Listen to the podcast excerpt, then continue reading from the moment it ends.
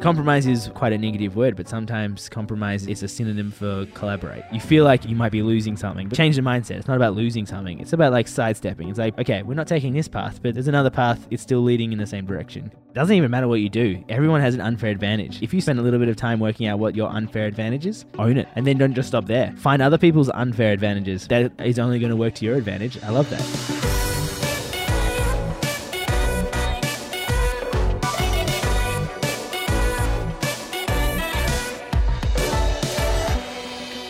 That charming voice belongs to Eli Dance Ali. This disarming voice belongs to Basil Gerard. And this podcast is The Process. Thank you so much for tuning in. This epi is an absolute doozy. Eli is in what's turning out to be a running theme in this series, or should I just say 2019, a bit of a slasher. The man does everything. In this, we talk about video, but we also talk about him being a sax man, a literal sax man. Isn't that the best? I'll tell you what else is the best pumpkin soup. It's cold in Melbourne, and this episode is going to be sponsored by pumpkin soup with coconut if you're into that. All right, I'll shut up. Let's get into it. You could be like the third member of Hamish and Andy right now with the truckies hat on, And the beard. with the beard and Yeah. the mu- yeah. Yeah. Yo, what's up? Yo, The guy who doesn't really get a name. It's like Hamish and Andy and the producer kind of guy who's just. Yo, happens to you're be back there. and. I'm the and. you're the and. Hamish, comma, and, And, comma, comma, Andy. That's me. I like that. You have a fun name. Guest, who are you? Uh, yo, my name is Eli Dance Ali. Damn, where does dance come from? Uh, it's a solid question. I get it all the time. Mostly, I just get. Uh, it's it, that's not your middle name, right? You just have some weird affection to dancing and movement and things. But um, no, I actually it's my mum's last name. Really? Yeah, so it's a double unhyphenated last name. Double unhyphenated. Okay. Yeah, yeah. All right. It's a bit it's a bit unusual. My sister's got the same. She's a dance Ali as well. Keeps it within the family. Do people remember it? Because I know my housemate always refers to you by your full name. I'm I- like, oh, Eli's coming over. And it's like, oh, Eli Dance Ali. Yeah, I get a, I get a lot of the full name business. So some people like yeah, I when I rock up and I haven't seen someone for a while, or even people who like I don't know back in the day when I used to play netball at uni, people would be like, "Yo, Eli Dance Ali." It's like you could just call me Eli, you know. It doesn't. I don't need the whole thing, but yeah, that that's me. I That like works. it. So dance rather than dance. Yeah, uh, it's also a good question. Um, my mum's from uh, country Tasmania, and I guarantee you that no one in country Tasmania says dance. So yeah, definitely it's a dance. It's a dance kind of thing. But when you go to South Australia, you have to change it. Dance is yes, dance. Dance, take a chance, go to the castle. um, I have to. I, it's not that I, I I don't say basil, but I react to basil, um, particularly in like North- in the United States. yeah, in North America. Yeah, um, Canada. It's like weird because Canada actually say basil for the herb, but people still refer to me as basil. And like I would, I would literally introduce myself as Basil to somebody, and then they would turn and introduce me to somebody else and say, "This is Basil." It was just like this weird, like. I guess that's what happens when you're named after a herb or a fox. Shut up, Dance Man. Shut up, shut up, Dance Move. How are our levels? Uh, Is that all sweet? Yeah, I mean, I. It I- feels so good. It, it feels, feels so good. right. yeah, I like it. You weren't super psyched. Not super psyched. I feel like you were super psyched. You were a little nervous. You had. oh, little- I'm a. Firstly, let me let me like make that clear. I'm I'm super psyched and honored to be invited to be Oh sitting my- here oh in your studio. Oh my God. Maybe having a drink and talking some some some shite with yeah, you. Hell yeah. Um, be- we do it all the time. It's just that we don't record it. No, but it's a little bit of uh, you know, it's a bit intimidating having a microphone in your hand and uh, and and you know knowing that that little red light is on. Beep beep. Yeah, exactly. Puts you puts you on the spot. But I think for me, like I'm yeah, I'm a little bit nervous too because it's like yeah, I I tend to say a lot of stuff, and I kind of imagine on a night out and imagine going out with your friends. Yeah. And then the next day you have to sit through and listen to all the stuff you've said to people, and you go, oh god, Oh. what kind of human being am I? Um, not that I think that this is going to be coming up in this show, but like, I, it's just the idea that Eli Dance Ali tells all. yeah, there's a little bit of accountability in in what you say on on tape. Yeah, totally. For it to for it to be out there forever. especially such a massive show like this on you know Spotify Going- and come on hitting up that process on Spotify. going out on all. I'm a long time. I'm a long time listener, first time caller. the hard thing to do when you know someone really well is to to not go with what you know and to try and mine out something that I don't know. You mean about me? about you? Yeah, to to pull. It's alright. I've li- been, I've been lying to you for the last three Oh. years that I've known you, so it's a Oh, we've got plenty of new stuff to tell you. Holy shit. For our people at home that don't know you and, and don't have the privilege of having a, a beeroo right now with us, what do you do at parties when people ask you what you do? What do you say? It's an interesting question, and I, I like it that it's part of your thing, part of your shit going on. It's a big thing, especially in this first season of media types. Like everyone's a slash, you know, so it's it's hard. Like uh, I'm a director slash producer slash editor slash Totally. And this kind of goes contrary to uh, another guest you had on your show recently, Maddie Mitchell, mutual friend of ours. For me, I think I am a slash. I'm a slash of a lot of things, and I don't think it's because I think that I know everything or I think that I can do anything.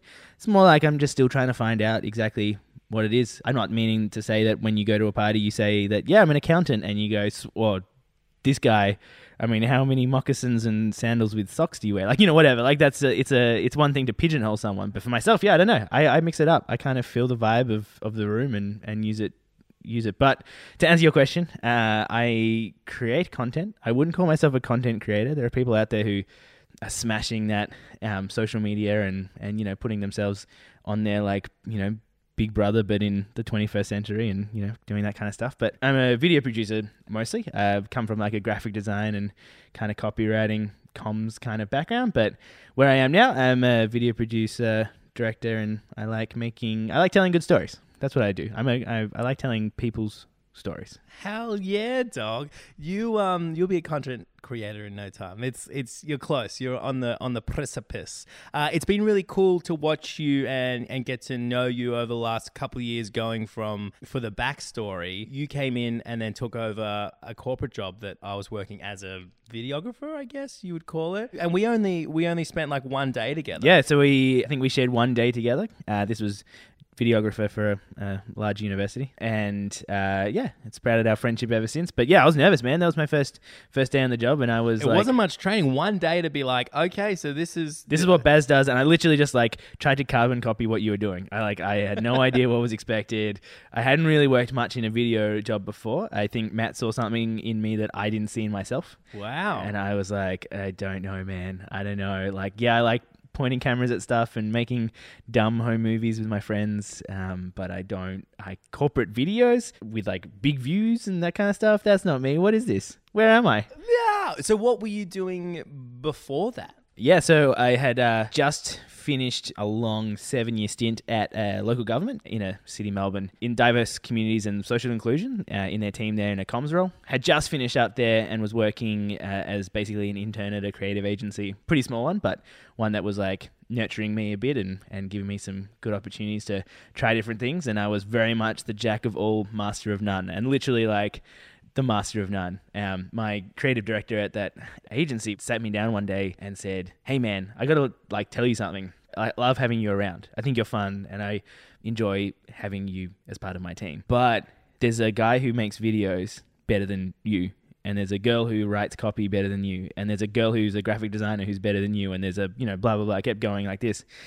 it's like, um, yeah, I want to keep working with you, dude, but to be honest, I don't know where you fit and I think you're good at a lot of things, but not great at anything. And I've got people who are stronger in all these areas. And I feel like for you, the best thing to do is go and focus your energy in one little area and become good at it, really good at it, own it, and then, you know, come back and go back into that kind of like creative direction kind of vibe because it's good to know a lot of things, but you need to have some experience. Yeah, anyway, and then just like through as these things pan out, I got an opportunity to work at the Australian Open, doing some directing of live television there, which is just ridiculous. And thank you, Tennis Australia, for giving me a job that I totally, totally was unqualified for. but nailed. But man, it was nuts. It was I was like freaking out, but I had a great time doing it, pushing buttons and choosing what went on TV. It was like I don't know if you've you know a bit of a Wayne's World fan, but it was like camera one, camera two, camera one, camera two, and it was just it was nuts. And yeah, I had the privilege of uh, getting to know someone who I had only met on the periphery of my kind of friendship group um, in, in Matt, and he thought that I was good at video. I didn't, but anyway, he gave me a shot. I carbon copied what you did and got into university that I've have been at for three years now. Hell yeah, that's crazy. I want to go back to that advice from the creative director. What do you think about that advice now? Oh, I don't think it could be. It's the best advice you could ever give someone, I reckon. Really? He was the kind of guy, his name's Nick. He still is, but he's just like, you know, he wants to be people's mentor. And he was like, for me, he was he was a great mentor in that respect. Like as a boss, he wanted to give me a job. Basically, this is how he sat. He sat me down. He said, "As as your boss, I want to offer you an ongoing position here, but as your mentor, I want to fire you and make you go and push yourself and do something different." And I was like, "Well, I don't know how to take that, but I'll do it. I'll give it a go." Hell yeah! And so you, so video was that for you? Was was narrowing down and going time to get expertise, I guess, or like level up in in one area. Yeah, for me, uh, it's like looking back at the jack of all, master of none situation. I was like, well, if you go down the line of graphic design, you do graphic design, or if you go down the line of being a copywriter, you're kind of a copywriter. I don't know mean to pigeonhole people, but like for me, video was like, but video is so broad.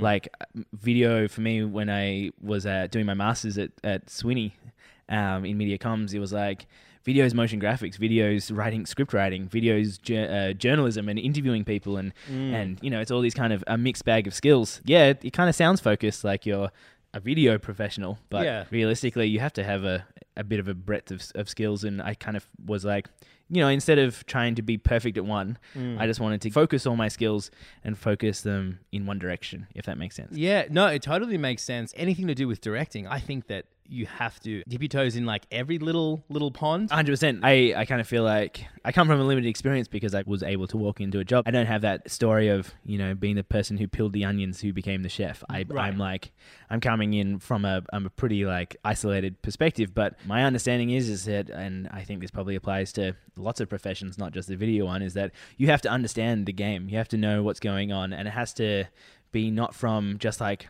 you know the shot. You can't just know what the camera operator needs to film at point the camera at. You need to know what the client thinks the camera is being pointed at. You need to know what they're expecting the camera to be pointed at. You need to know what the sound's going to be like. You need to know what the person and preemptively know what the person's going to be talking about. And if they talk about something completely different you have to be able to adapt and and make that happen. And i think you know if you work in film and television when you're working in like more scripted areas or more like you know news or whatever then um, your role is kind of uh, you know you got like a it's it's it's more of a, a specific kind of narrow field a much harder field but a, a more like more Yeah. like in line. It's just different. it's very Yeah. different um, for videography as you would know it's like you just like there's situations where you rock up and you're meant to interview someone about a topic you just have you've never even you can't even pronounce the word. Like you don't know Yeah. what it's about. And but usually I find that like that's what makes it a good video. You get that communication you get that them talking.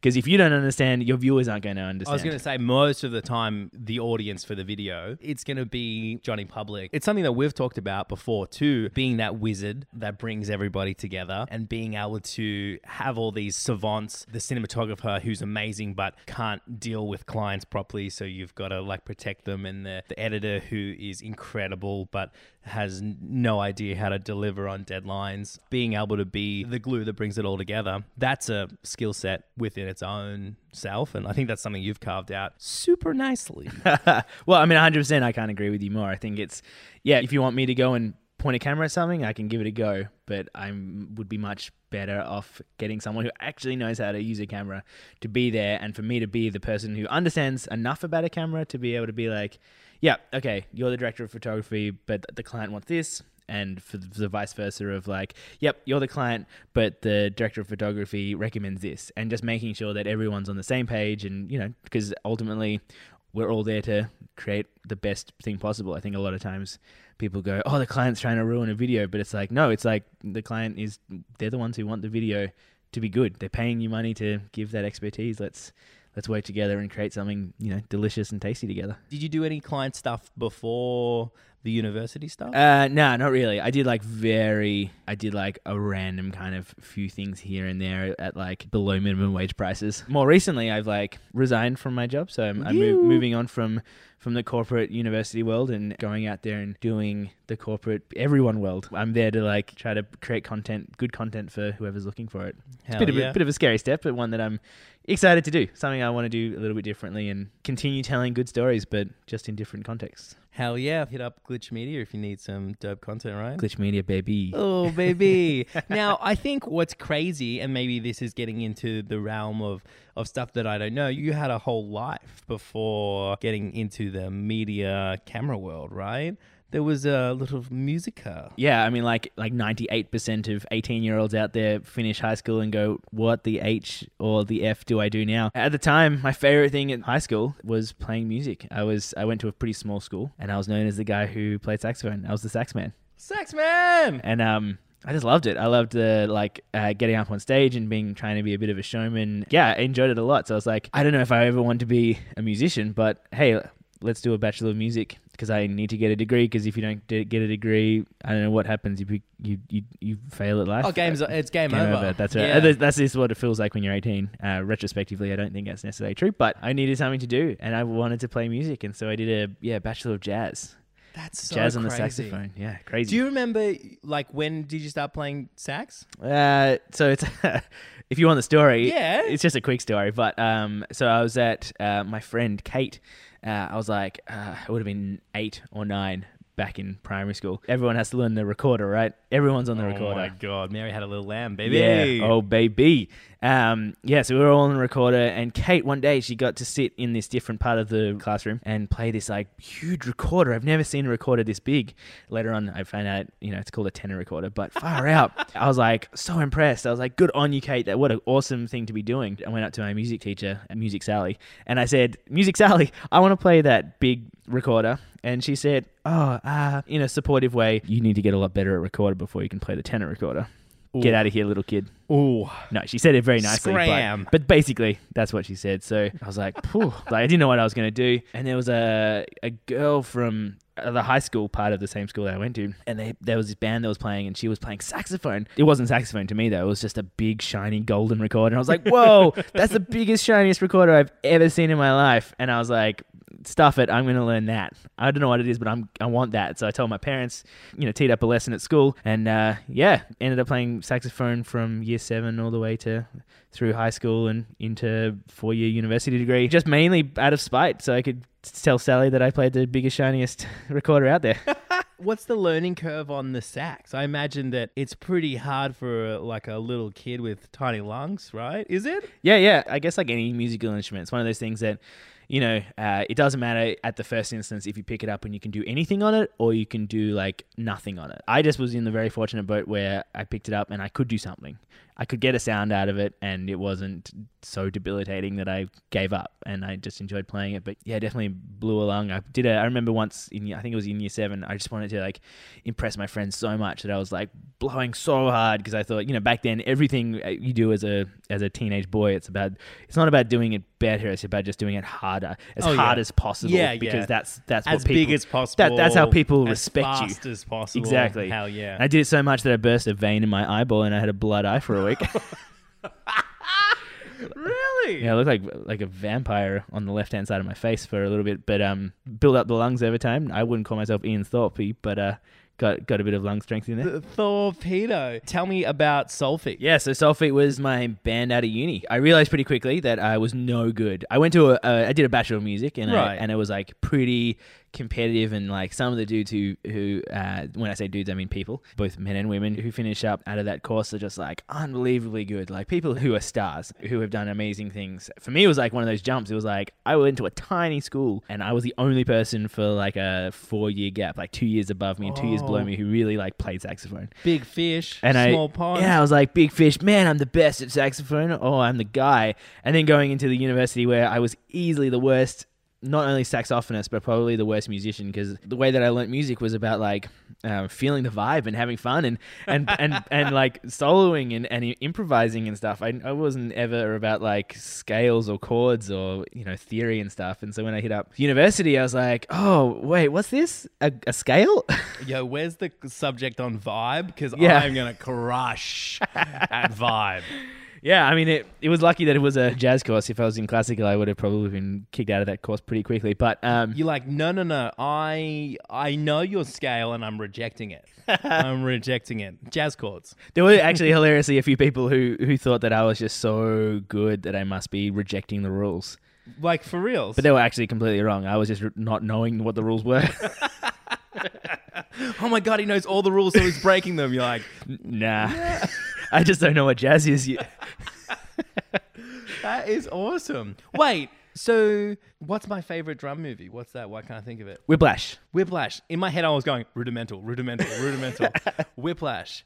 So I freaking love Whiplash. Did, was it like Whiplash at all? It's 100% like Whiplash, and when I watch Whiplash, I get a little bit of PTSD, but it's not it's not in any way that bad. Whiplash is like, though, obviously like a terrible, terrible situation, but it's still that same kind of like competitive nature and this feeling, and it's often a feeling that you put on yourself. You're sitting in a ensemble of people or an orchestra or, you know, whatever, because it's a very performance-based course, um, and you're sitting with all these people and you're part of this group and you have a role to play. And if you're not technically up there in the skills area, like I wasn't, you go, oh God, everyone's watching me. Everyone's like judging me on how bad I am. And, you know, it's like, it's, it's, it's one of those things where you, where you can't help but like see what else other people are doing and judge yourself against them. And for me, I found that quite, quite a difficult thing at the time, but also something that I think probably has helped me realize that you know it's you know in my in my life in mm. generally that it, it's a foolish thing to do. People are great at things. Everyone's great at something. It's just about like it, it'd be silly to expect everyone to be amazing at playing in an orchestra because there's going to be people with different levels of skills. Anyway but that's a whole other thing but no, that's a nugget of wisdom. You're like balking from the wisdom that you're delivering, spitting straight fire. So you're saying like, how often is this happening? Ensemble so every wednesday uh, every wednesday between every Wednesday. four to six is a is a class called performance practice, and this is where you perform in your ensemble, which you've rehearsed with, you know, one day during the week. Okay. Um, you perform in front of the whole course, and I'm not just saying like the people in your year. I'm talking about first year, second year, third year, honors year, doing their masters. You are you are up there in front of a, a maybe like 120 people, and you're playing It's as like, like, an talent quest every single yeah, week. exactly. And You're an 18 year old playing in front of 120 people, and you haven't really done it before. And you're you're not only do you have to play and look at people watching you um, in a classroom kind of basis, which is, and also the other thing is it's not a classroom. You're in a massive performance space. It was not Like like, a, on stage. You're on stage, yeah. You're in Oh a you're in a theater. You know, you're in a music theater. You're judged. You finish you finish playing. The course convener and the other teachers who are there, they get up and and judge you. Course convener. Yeah, they're the What's one. that mean? Uh, the person who runs the course. So the person who runs the music uh, music course, his name was Rob, um, and he used to yeah. Or, well, firstly, he used to struggle with my name, so he used to pronounce the e like no one's business. He was like Eli, Eli, and he would say Eli. I've got one word for you: no tongue, no tongue. No tongue, which of course everyone would laugh at because yeah, I don't think he knows how to count words. Um, but he was a he's an amazing saxophonist, Rob Burke, and he No tongue. What's what's the because instruction there? because uh, I would used to always hit my tongue on the reed of the saxophone, which for me it's like the equivalent of slapping bass. You know what I mean? It's kind of like uh uh uh. It gives you that like hit when you're playing. It it makes you sound like bigger and better, but it's definitely not doesn't make you sound technical. Doesn't make you sound like like uh, the John Coltrane that but everyone wants you to be. vibe, bro? Gotta. Where am I getting? Where's the extra score for vibe? Where is that? And then not only do the the teachers then finish critiquing your playing and the playing of everyone in your group, it then opens up to the whole course, and people then stand up and say, mm, you know, I think this was good or this was bad, and you know, it's usually constructive, but it's just that like, it's, Wait. it's so daunting. Question. Question. So, is it literally Australian Idol where there's a panel, like everyone's sitting down? You know, the big wigs. Are they sitting in a row Hundred percent. So they're, they're at the front row, every week? and they're and they're like it's like a panel. Um, they're not really like it's not like you're gonna. They don't go and you've got a ticket to Las Vegas. You're going away to Vegas to become the new winner. But no, they're much more. Uh, it's constructive criticism, if you will. But Okay. yeah, it's pretty daunting. Pretty daunting as a young person to try to do that kind of stuff, especially for me, where I did I did it not because I wanted to be the best. Like Yeah. my my saxophone teacher, who happened to be Rob Burke, he would tell me I needed to practice six hours a day. He would tell everyone that they need to practice six hours a day, but he was like. On top of Eli Studying six hours stuff? a day. six hours, bro. Yeah, because they, uh, you know, they teach people to be masters. They teach people to be the best, and that's what I mean. Like people who left there, some of them are the best. Some of them are like uh, incredible musicians. Wow. For me, I never wanted to be an incredible musician. I just wanted to get a a degree. And B wanted to have fun while doing it, and I was like, "Hey, Bachelor of Music performance, that sounds badass." Fucking jam out with my friends. Just one more clarification question. Please. So the judges, the big wigs, have done their thing. Mm. When it opens up to the floor, is that like a mic getting passed around, or s- like, people are just literally standing up and saying like, "Sarah killed it," Eli? Too much tongue. Is that what would happen? Yeah.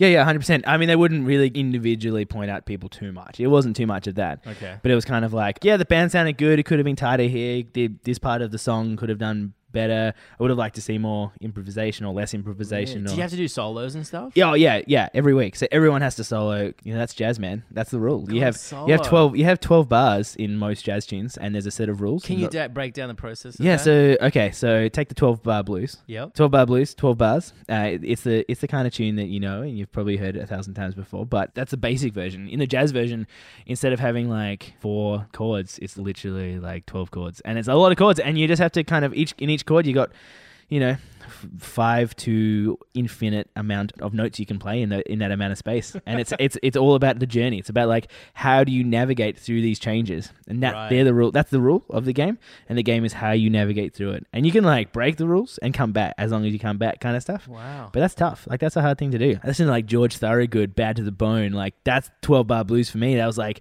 you know, Bad to the Bone, and it was like, Bad to the bone. yeah, exactly. And Yeah. that that's like for me the twelve bar blues. Hit up a twelve bar jazz blues. That's a whole different game. That's like next level. And that's like I don't know if you've ever heard um, Charlie Parker, man, but Charlie Parker, his whole thing was like, I'm gonna play as many notes in the shortest amount of time as possible Really? because I'm going to be the note master. And he was the note master, and that's what made him famous. But if you ever listen to like his stuff, and he's just off rocket. And at that time, when people were like, "Dude, you got to listen to John Coltrane, you got to listen to Charlie Parker," and they would say, "I want to hear them in your playing." For me, they were like, they were just like showing off. They're just like bang, bang, bang, bang, bang, bang, bang. They're not actually. They're losing the musicality. They're like. I, you know, I want to hear nice stuff in my ears, man. Yeah. I want to hear stuff that makes me want to move my hips or things that I want to bob my head to. I don't really care about that you can play a million notes in one bar, but you know, that's jazz. That's jazz, baby. So, one thing that I kind of struggle with in terms of video is voice. Do you think you found your voice in sax?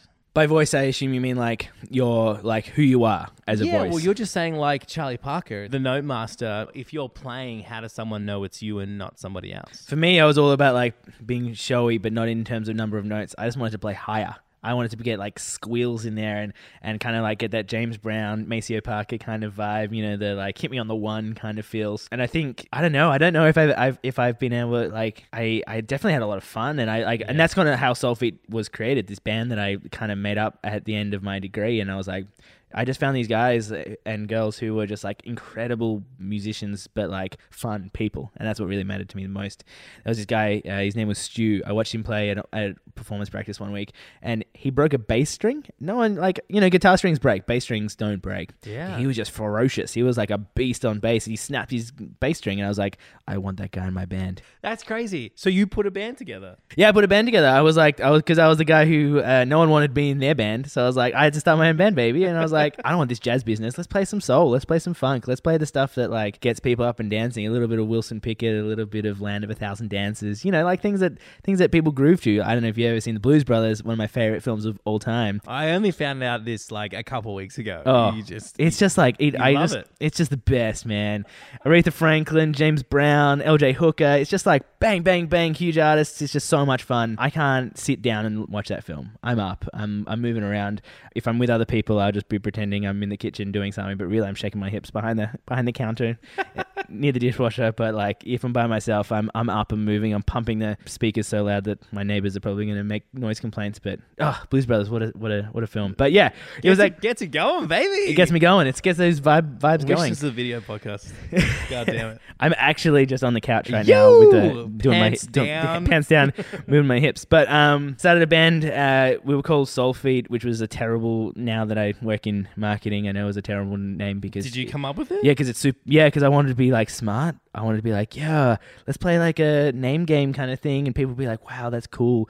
Really, that no one knew how to spell it because there's so many ways to spell soul and so many wo- Oh, so many ways to spell feet. soul is in the sole of your foot. Yeah, and so and and feet like in foot, but f- no, it was like S O U L like soul, the vibing Yep. soul, and then there was F E A T like a feet of soul, soul feet. Anyway, that was the that was the band name, and we used to play gigs and used to have so much fun, and it was just the kind of music where I could there's this there's this scale for you music nerds out there called the pentatonic scale, which is uh Pen over, as in five?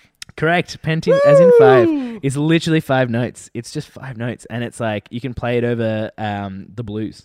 Um, Okay. And you, it's just the five notes, but it's the five notes. If you ever heard of like a guitar solo or a saxophone solo or any solo in a in a blues tune, like a you know uh, not pop songs, but and you go, man, all of these notes just sound so good. Yeah. That's the that's the pentatonic scale. You can just rip over things with that, and, and people go, "Wow, that sounds awesome." For me, I was like, "Yes," because what I'm doing is playing the notes that sound good. I'm not here to here to play every note in the in the school book. I'm I'm just here to play the good ones, baby. Okay, I just wanted this just for the maybe the edit. I don't know. Oh, there was a lot. That of, was hot. there was a lot of splash.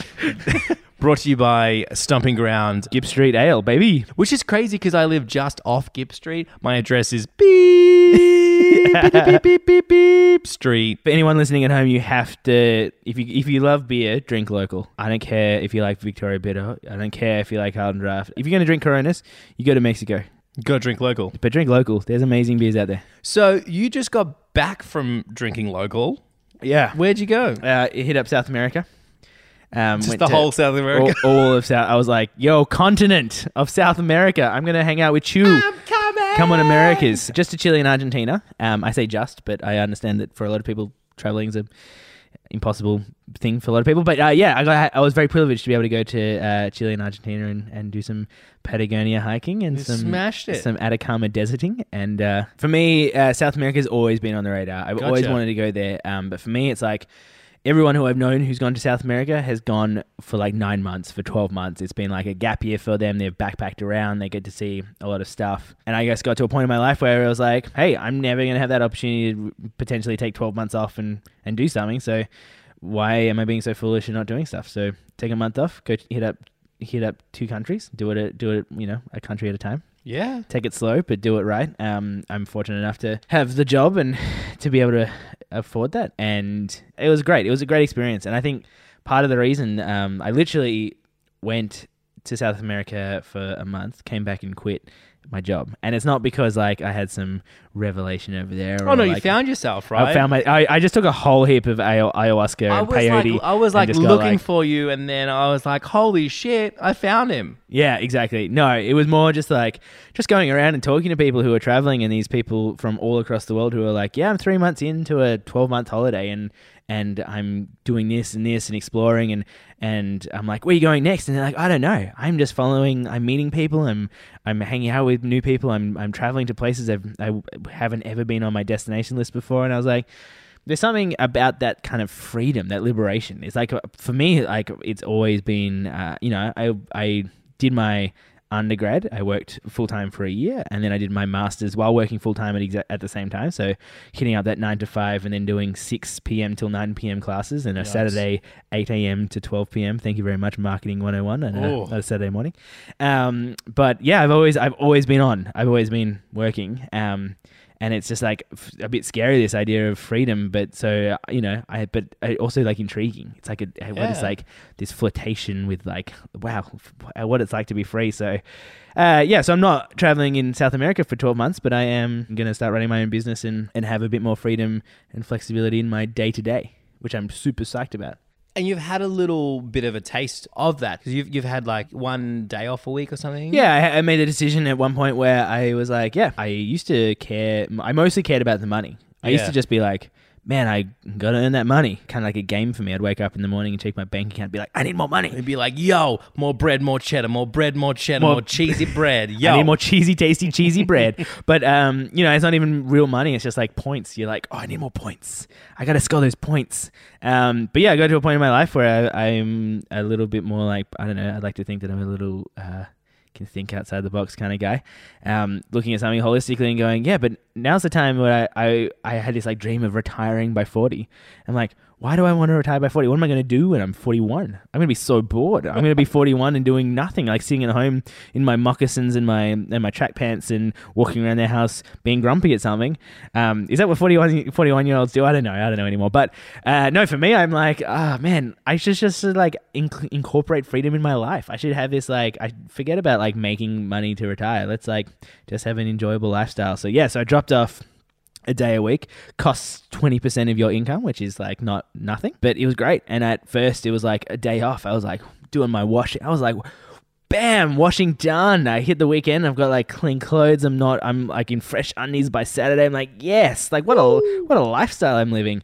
Um, but yeah, luckily and like through uh, as as you know these things kind of tend to happen, and through like networks and through unexpected channels, people were hitting me up and saying, hey, can you make some vids for me? And I want you to do stuff. This was like while I'm still at the university where I worked, um, but want me to do stuff for other brands, like to do things elsewhere and outside of that this bubble that I had been in for the last you know two and a half years at that point. So yeah, I spent the last half a year working with some brands, and like for my first client ever, it was quite a large national. Yeah, you went big, man. You went brand. bigger than I've ever gone. Right. And maybe mm, not will ever, hopefully, but But I mean, it was huge, man. It was just ridiculous. I got a call from someone who was in my network who I had done a video with. Said, "Hey, I'm now the business development director at Baker's Delight, and we want you to make some vids for us." And I was like, Woo! uh, unbelievable.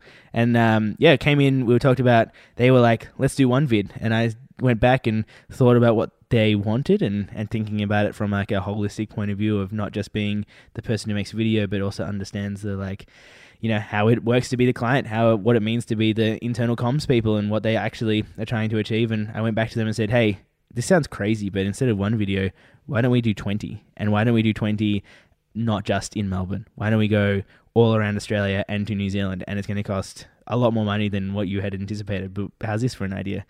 And uh, to their credit uh, they said yeah that sounds like a great idea.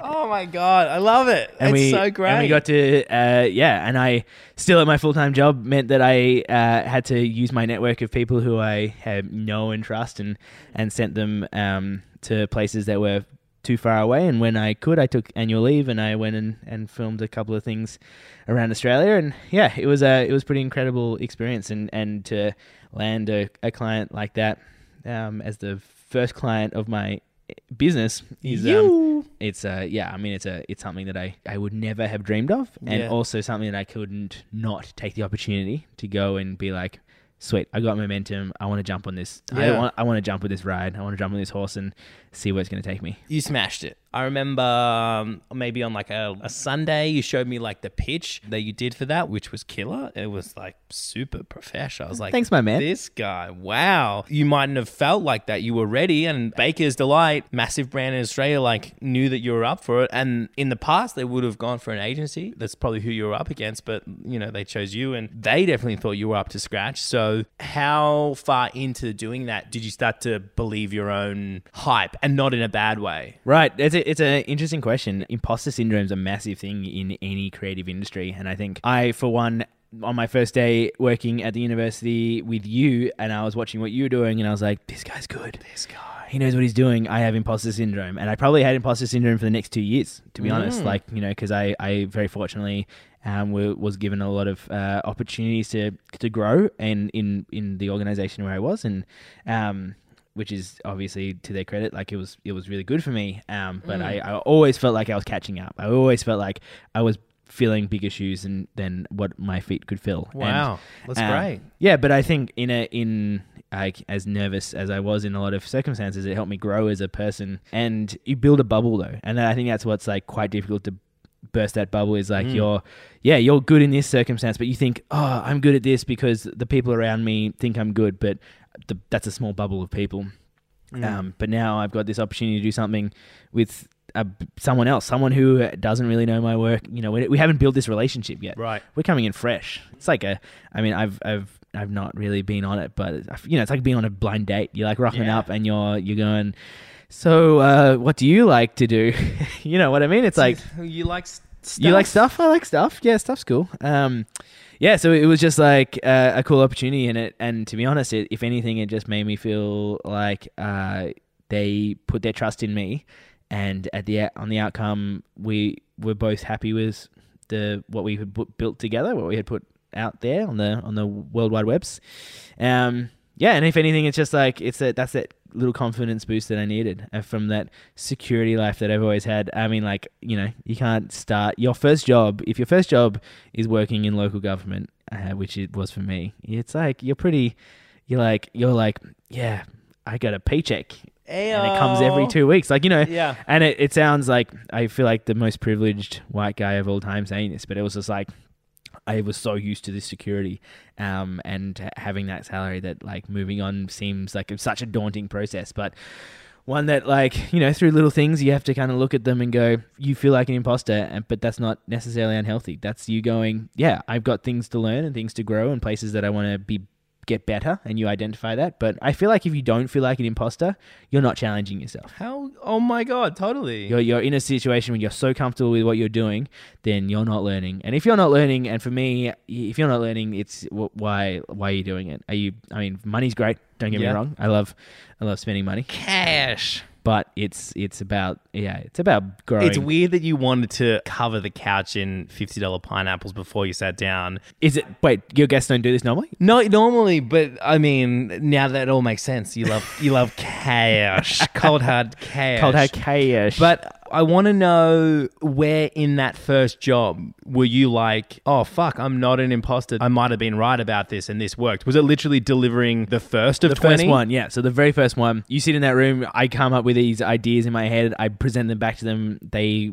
put their faith in me i mm. walk out of that room i fist pump i go yes they trusted me and then i turn around and look at myself and go oh god they trusted me like why would anyone trust me i don't know what i'm doing i have no idea what i'm doing so then you go out you do the first one and you're like you just sit there kind of like with bottom lip quivering going I hope they like it. Unfortunately, they did. It's about, I guess, having that open communication. But that was the moment where I was like, yep, hey, we've spoken about this. This is what I know. I think I understand you guys now and I understand what you like. And we've put together something. And they were like, great, this is cool. Let's do 19 more. Let's make this happen. That's so good. When you told me about it, I was so pumped, but I wasn't surprised. Because for better, not for worse, you speak fluent client and then you also speak fluent production. And I feel like you could transpose this into many other industries as well. You know, even in the cooking world, like front of house and back of house and stuff, it's just like it takes a skilled person to have feet in both worlds. And I think that that's what you do so well. And so when I heard about this Baker's thing, I was like, "Boom, man! This is this, this guy's about to launch. He's about to about to launch." Yeah, I think I think similar to what we were saying earlier about Maddie, I think you probably saw something more in me than I did in myself. Once again, through that like insecurity kind of like Yeah, it's not a bad thing though, dude. Like it is like a beautiful naivety. I think in this industry, at least like the way that I like to approach it, and coming from, as you said, like it's not just understanding the production side, but understanding the client and, and what their kind of goals, what they're trying to achieve. You have to kind of put yourself in a vulnerable position. You have to like put yourself out there, and the client might tell you what they want, but sometimes they need to be told what they need. And it, you know, it's about like having that honest and open conversation, and it's in a way that's not like, yeah, no, I I know I know you guys better than you know yourselves. Do this instead. I mean, more in terms of like, no, like I let's have this conversation because I would love to know more about what you guys are after, what you're trying to do, and if that makes me sound like I don't know what I'm doing, then fine, I totally accept that. But I think I need if I don't if I can't ask the questions and I don't understand enough, I don't think I'm going to get anywhere. Because yeah, I could just say yeah, I'll, I'll do that, and then I'll go do it, and no one's happy with the outcome. Then that's a bigger problem than if I go in and go. Yeah, so uh, I actually don't know what any anything you just said is. Can we talk about this some more? And and yeah, I, I might be the biggest idiot in the room, but I need to I need to understand because if I don't understand, then the people I'm communicating to through video aren't going to understand either. Hell yeah. In your previous role, ooh, isn't that fun to say? In your It's fun to previous role, you dealt a lot with the client being the university and with a lot of production companies coming in and kind of pitching, you know, pitching for the tender of a, of a job, right? So, how much of that has shaped you and what have you seen where you're like, oh, I really like that? And like, oh, I, I don't like that. I don't want to do that when I'm doing my own thing. Oh, hundred percent. I don't mean to go on too much of a tangent, but like my partner, she works with a judge, right? Yeah. She's a lawyer, but doesn't act as a lawyer. She works as an associate with a judge. And what she gets to do by sitting up on the judge's panel in the courtroom, she gets to hear the defense and she gets to hear the prosecution she gets to hear how they create their arguments and what they do and, and get this deeper understanding because she gets to go behind the scenes with the judge and, and get to hear what he thinks is the the outcome of that or like gets to hear the, the background information on oh they presented well or didn't present well and all this kind of stuff i kind of feel like in my as you said before previous role which is nice to say it was the equivalent for me it was about hearing about how the client felt about the way that a production company or an agency the way they, they approached something i got to hear from the production company about how the client approached something and how that that might have hindered things i was in this like spot where I was in the in between. You were the Malcolm in the middle. I was Malcolm in the middle. So I got to see both sides. And I think for me, that was like such a rewarding opportunity in that I could see how different people approach different things. And what I was saying before about like this idea of client knows what's best or production company knows what's best and, and people kind of fighting against each other. Like there's so many, so many things like big agencies, for instance, and I'm not talking specifically about anyone, but like big agencies occasionally want to make ads that win them awards. That's kind of like their driver. They get a huge budget from a client and they want to go out there and make something amazing to win an award, which is cool. It's cool, totally, like to be recognized and do something good. But is it to the best interest of the client? Is that exactly what they wanted? Or is it something that you wanted to do and you just took the leverage of the money that was given to you to be able to get you into that position? And I kind of feel vice versa. It's like, yeah, the client has this idea and they're kind of holding back um, the production company from really realizing that idea in in what could be a phenomenal video and something that people really engage with. But their clients holding that back because of their own insecurities or fears around you know pushing that boundary or or trying something a little bit different. And so i could i, I saw this kind of play at hand on both sides of the spectrum and uh, it goes back to like the thing about putting yourself out there and, and being a little bit vulnerable but it's like yeah you need to have these conversations. You need to be open about it. If you want to create something that's going to win awards which is not at all on my radar but if it's like you know like talk about it like talk about it and have it as a open discussion. I mean ultimately you're getting a job because a client is putting their trust into you and in return you should put your trust into them and and create a dialogue between the two of you so you can create something together that creates the best outcome. And sometimes that's hard because sometimes stubbornness and, and our own kind of like drive to be like oh, I've got such a great idea. And the client's like, no, that's just not what is in my head. It's all about compromise. But compromise is, is quite a negative word, but sometimes compromise is like a, it's a synonym for collaborate. Ooh. You feel like you might be losing something, but change the mindset. It's not about losing something. It's about like sidestepping. It's like, okay, we're not taking this path, but there's a, there's another path. It's still leading in the same direction. But how do we keep that like energy behind it? How do we keep that passion behind it? How do we do something that is going to be rewarding for both us as a as creators and still hit the key messages and the ultimate goal of what the client is asking. Can both sides be 100% happy? I think yes. I think not all the time. I think it'd be foolish to think that yeah, at the end of the video you're gonna go over and high five each other and be like, yeah, this was great. Um, It's just one circle on the Venn diagram. yeah, Total overlap. everyone's happy all the time.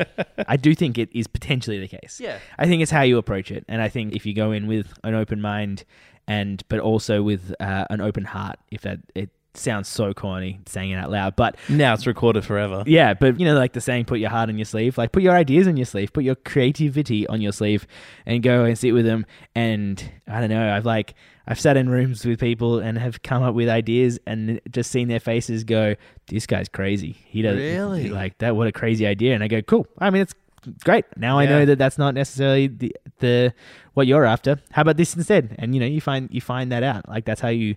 It's about uh, yeah, building a relationship. You can't, you know, if you've got a partner in life or a, you're on a date with someone, you can't. You wouldn't just be like, "We're eating Thai food tonight." Oh, I'm actually allergic to. Uh, a lot of We're seafood. eating No. Thai food tonight. And we're having prawns. I don't care if you've got a shellfish allergy. We're That's eating what I'm having. Right, and it's uh, just about like under the the more you know, the more power you have to do something. I like it. Fuck, that was great. I can't get over compromise is a synonym for collaborate. I used to get hung up on compromise. Just the minute I got any feedback, I was like, oh, fuck you, man. Taking it personally, yeah. Taking I've- it so I've seen, I've seen that, and I, I've got a few very close friends who, like yourself, work in the industry of, of making videos for people, Yeah. and, and on huge, varying different scales. Uh, one of my friends, Jack, he works in uh, in the field of making television commercials. Mm. So he's hitting up jobs that are two hundred thousand, three hundred thousand dollar $300,000 jobs, four hundred thousand dollar jobs. You know, the kind of ads that like legitimately go to TV, legitimately annoy you while you're trying to watch a YouTube clip, like things that pop in and you go, "Whoa, there's a that's an ad." Jack. Thank you so much, Jack. You know, with that three hundred thousand dollar client comes with three hundred thousand expectations, and it comes in there. And for him, I know that his way to compromise, I guess, is is that he creates two videos. He like lives on that director's cut. He goes out and he and he takes his own camera to shoot. He's he's a director, but he's he brings his own camera or he rents a camera and he and he does like a little bit of a wacky wild side then and he puts it on his you know his personal page as a director's cut really? and that's the stuff that i watch and go yeah because that's the cool stuff like he's chosen the beautiful imagery Yeah. while the one that he created for the client was the one that had the best shot of the product or you know whatever it that's might so be interesting. but I, I, I think the for himself, he's been able to create stuff that he's proud of while creating what the client wants, and and through Mm. compromise, he's once again there's that word, but it's not necessarily a negative word. Through compromise, he's gone proactively Mm. about it and gone, yep. No worries. This video is for you. This is how you want it, and that's totally cool. And it's a good video. I'm proud of it too. And here's a video for me. I'm going to spend Mm. my unpaid hours outside of this job editing this and putting it together and being something that I'm proud about. Yeah. Like for me, I'm not in the 200, 300, 400,000 dollar world and I'm not No, I'm yeah. definitely not in that expectation level. Yep. I'm much more about like small content pieces, ones that like are more about frequency than it is about like one hero piece. Yep. And that's like the place that I want to be. I don't want to get into that world. Um, and it's mainly because I get the opportunity to come up with some ideas. Like Jack, he's a he's a super creative dude, but he gets jobs through agencies, for instance. Mhm. It's his realizing the the vision of an agency. The agency is trying to realize the vision of the client, and you have these you have so many layers to the process with so many people there. Um, I just like sitting with the client directly and going, "Hey, so what do you guys want?" And Yeah. they tell me, and I go, "Great. Well, Let's make it happen." have you th- have you thought about like doing what you said, but just tweaking it like this?" And he goes, "No, but that's cool too. Let's do that." And I, I like having that relationship with the client, the one on one. The yeah, totally go with your huge big four agencies or whoever it is to do you, what goes on your TV ad. Uh, I love that. Like you know, they're they're equipped for it. But hey, social media is there, and people people engage with you in, in the digital space.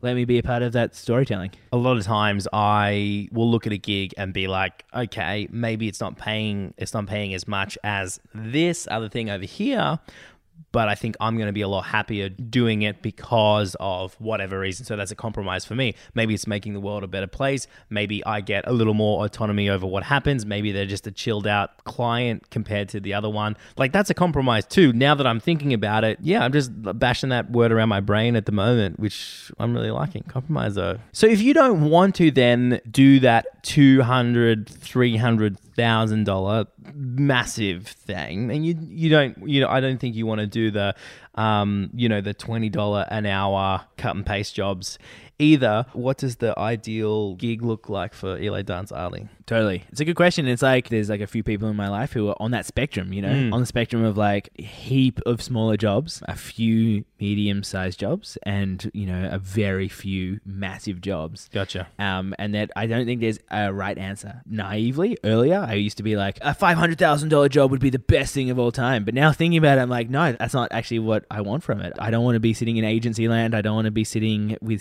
16,000 people behind me in the camera while I'm trying to do an interview. I want to tell stories of what you know people are doing and things that are interesting. And i don't want to be the guy who is just by himself pushing stressing about everything pushing record doing the interview setting up some makeshift lights with some duct tape. Not that there's anything wrong with that but just having this like were you looking at me when you said that? No but like it's like that is me. for, for yeah right. And for me it's like and that's totally cool. I get that as well. But that's like i want to get to that balance. For me it's about that balance of like i don't want to be some fat cat big wig smoking a cigar and going my people will look after that. I want to and i don't want to be the guy who's just by himself trying to make it all happen. I want to be the guy who's like yeah on the ground but separated enough from the tools that I can see it from the client's perspective. And because I think there's a there's a risk a bit of a risk of like being two heads down you're like your, Mm. your head is so deep into a project that you no longer can see what's going on around you you're Totally. like you're wearing those blinkers and you're like I got to get this done I got to get this done but you're kind of missing that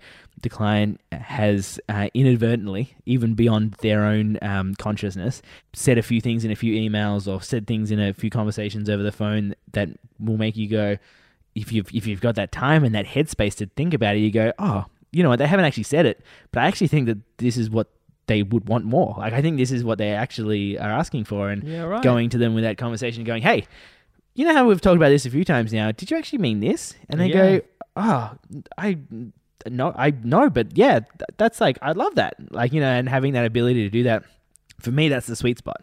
And that's what i kind of want to work in and, and and have that kind of flexibility to still be there on the Mm. ground and talk to the dop or the director or you know whoever and and having a pr- pretending to have some kind of input in anything but still being close close to the ground I think having bandwidth, mental bandwidth, is massive. It's Yeah. massive how much it can benefit everything. And it just seems so simple.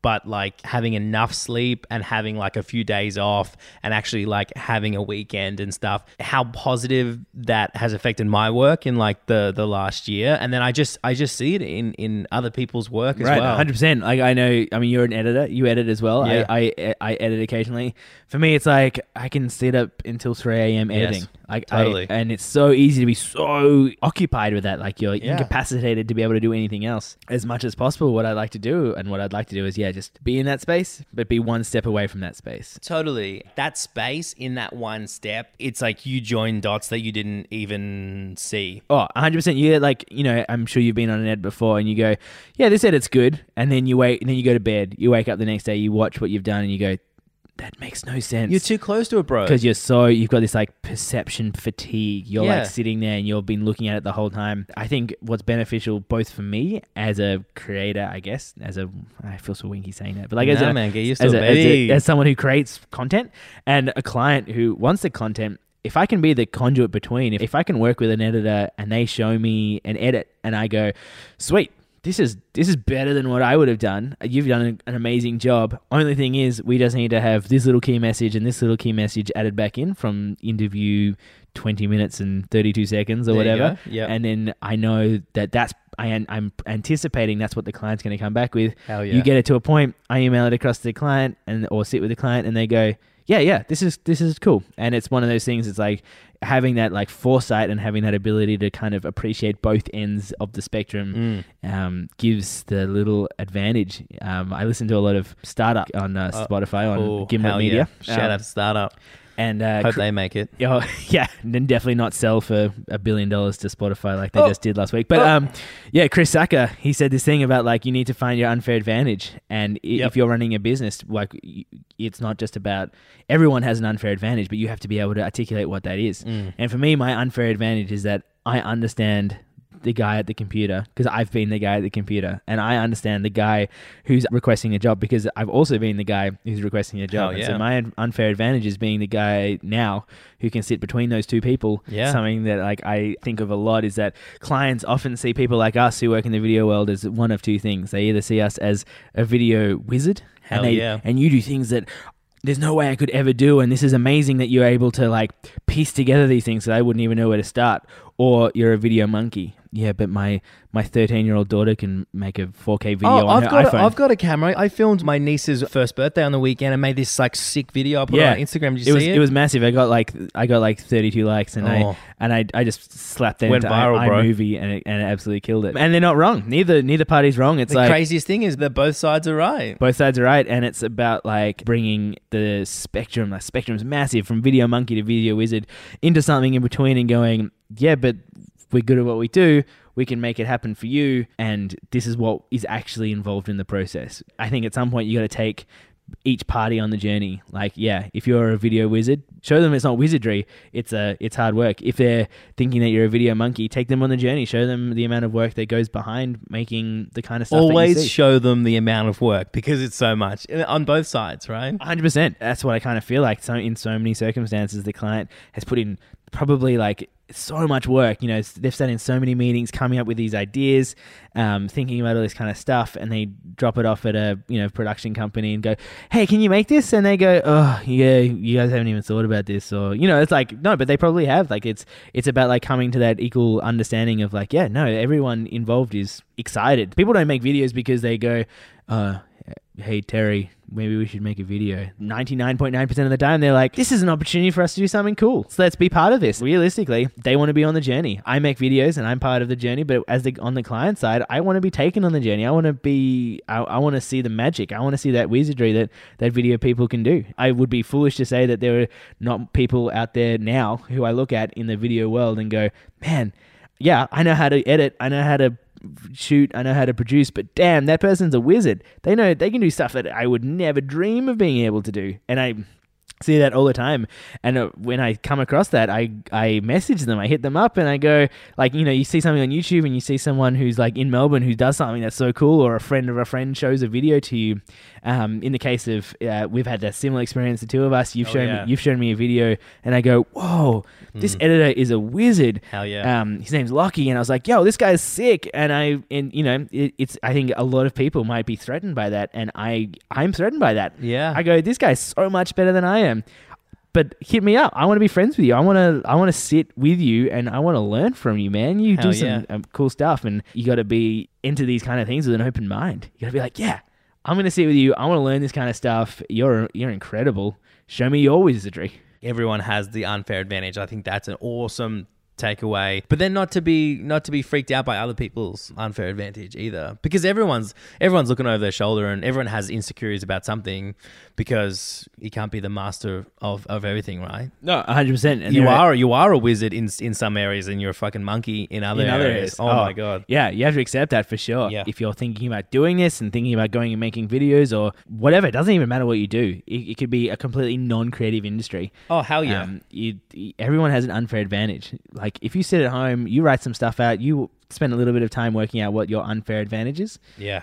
Own it. That's what you do. And then don't just stop there. Find other people's unfair advantages. Find that guy who does the same thing but better than you. Find out what his unfair advantage is and, and learn it. That is only going to work to your advantage. I love that. Oh my god. We've come down this podcast journey. We've got to the end. You started out as a shy, scared, So scared, little boy. so scared, not playing the podcast sax with any tongue. And I feel like you just tongue bashed that podcast right at the end. Do you feel like that? I, I, I feel I feel vibing. I feel like uh, I mean I all I can do is give credit to uh, to Basil Gerard, uh, Just- getting me comfortable. When you're propping your head up on like a pillow full of hundred dollar notes. Thanks, man. Oh, you're very welcome. I've I've never had such comfort before. I, I feel like I misrepresented the amount of money that I have. Yes, I bought I bought craft beers. That's about the extent of my budget.